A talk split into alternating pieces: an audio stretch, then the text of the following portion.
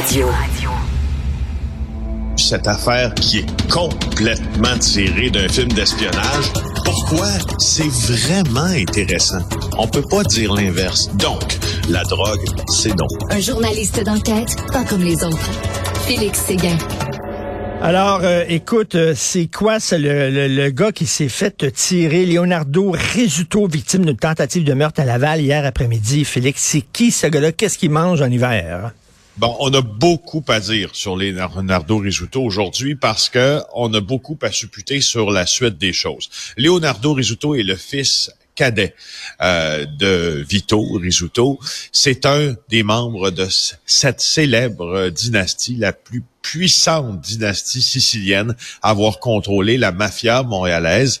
Écoutez, le clan Risuto règne sur la mafia de Montréal depuis l'assassinat de Paolo Violi au Reggio Bar en 1978. C'est là que le changement de pouvoir entre Calabrais et Siciliens s'est opéré. 50 ans de criminalité à Montréal. Vito Risuto donc le père de Leonardo, était le plus puissant des parrains canadiens, euh, avec euh, tout l'assentiment de la mafia de New York pour mener ses affaires criminelles. L'autre euh, frère euh, de Leonardo Risuto, Nick Jr., a été assassiné. Le grand-père de, de, Leonardo hmm. Risuto, Nicolo Senior, a été assassiné.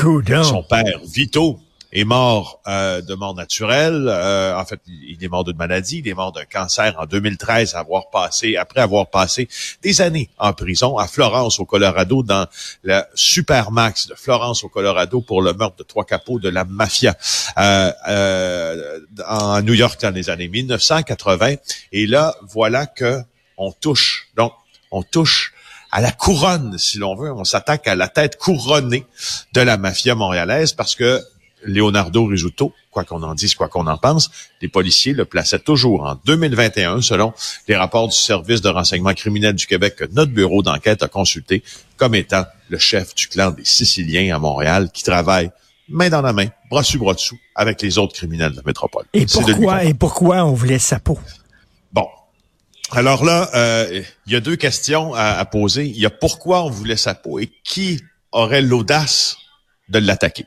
Bon, pourquoi euh, on pourrait vouloir la peau de Leonardo Risuto Il ne faut pas oublier euh, que quand euh, Vito Risuto a été emprisonné à Florence, au Colorado, après avoir été arrêté, donc en 2006, il est revenu ici quelques années plus tard.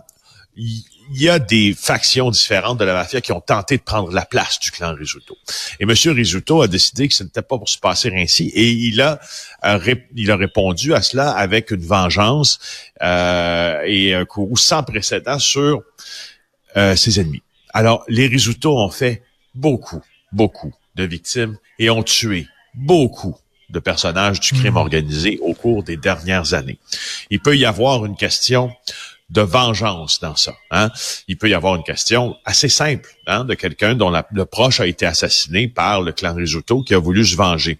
Dernière des hypothèses, par exemple, mais la plus importante, c'est probablement euh, depuis l'arrestation de Frédéric Silva, probablement un des tueurs à gages les plus prolifiques de euh, l'histoire canadienne, qui aurait commencé à travailler pour la police il y a un an euh, et qui aurait fait là, ou été témoin ou a une connaissance d'une cinquantaine de meurtres commis à Montréal pour le compte de différentes factions du crime organisé, dont le crime organisé italien. Depuis son arrestation, le monde du crime organisé montréalais tremble parce qu'on sait et on se doute Silva a en sa possession des renseignements qui peuvent incriminer le clan sicilien, dont Leonardo Risuto est le chef. Donc, il est fortement ébranlé présentement, Leonardo Risuto, et son leadership l'est aussi.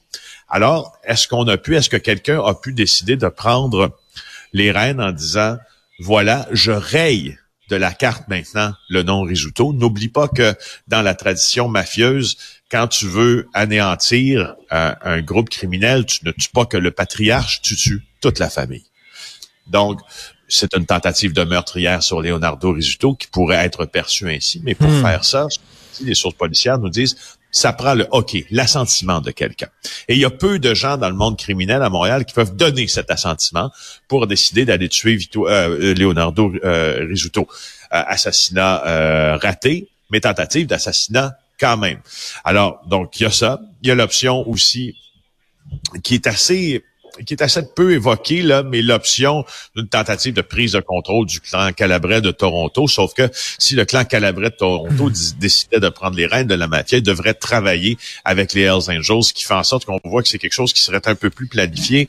Mais c'est tellement important pour la suite des choses qui vient de se passer. Parce que Richard, oui, vas-y, non, non, non, vas-y, vas-y, je, je t'écoute. J'insiste, j'insiste sur, sur ce fait bien précis et, et c'est pas une c'est pas une éditoriale, c'est pas une jus de l'esprit que je te présente, c'est basé sur des rencontres et des, appels avec euh, des sources policières. Là, là, quand le clan Risuto est attaqué, tu n'as presque pas le choix, si tu te mets dans la tête du clan Risuto, de riposter.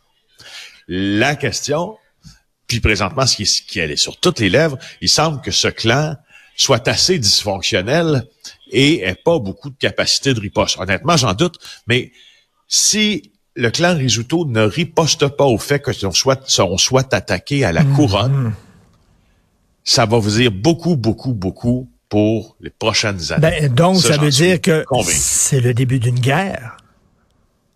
C'est ça? Ou non. Ben, ou non. Et, serait-il c'est le début d'une guerre ou non? C'est ce que je te dis. Alors, s'il y a une riposte, euh, puis là, il y a contre-riposte et etc., oui, peut-être, OK. Mais s'il n'y a pas de riposte, est-ce que le clan, est-ce qu'un clan tout puissant pendant 50 ans comme le clan Risuto pourrait décider euh, de laisser passer cet affront qui, normalement, euh, aurait été puni et s'effacer tranquillement? Est-ce que ça mettrait fin à 50 ans de règne hmm. du crime organisé sicilien, de la mafia, de la Cosa Nostra, mais à Montréal? Honnêtement, c'est possible parce qu'on est assez prompt à dire oh ça va brasser oh il va y avoir des ripostes le, je rappelle que euh, Leonardo Risuto n'est pas un n'est pas n'est pas considéré comme un chef extrêmement euh, euh, interventionniste et son co-chef Stefano Solecito, il est très malade. C'est pas un clan qui est en forme. Mmh, Alors, est-ce que ça mmh, pourrait mmh, s'étioler tranquillement et mourir de sa belle mort? Honnêtement, c'est possible. Et ça serait, en tout cas dans les livres, on noterait ça. C'est sûr que si tu répliques pas, ben tu montres ta faiblesse, tu manifestes ta faiblesse. Et là, écoute, euh, tout le monde va te sauter à la jugulaire pour euh, te mordre. Écoute, euh, rapidement, ça s'est déroulé comment cette tentative de meurtre-là à Laval? C'est simple, euh, autoroute, voie de service de l'autoroute 440 à Laval et autoroute 440, on a euh, Leonardo Risuto qui est sur la voie de service, on a un Porsche Cayenne qui se gare à ses côtés, qui lui arrive de l'autoroute, huit coups dans la fenêtre du conducteur.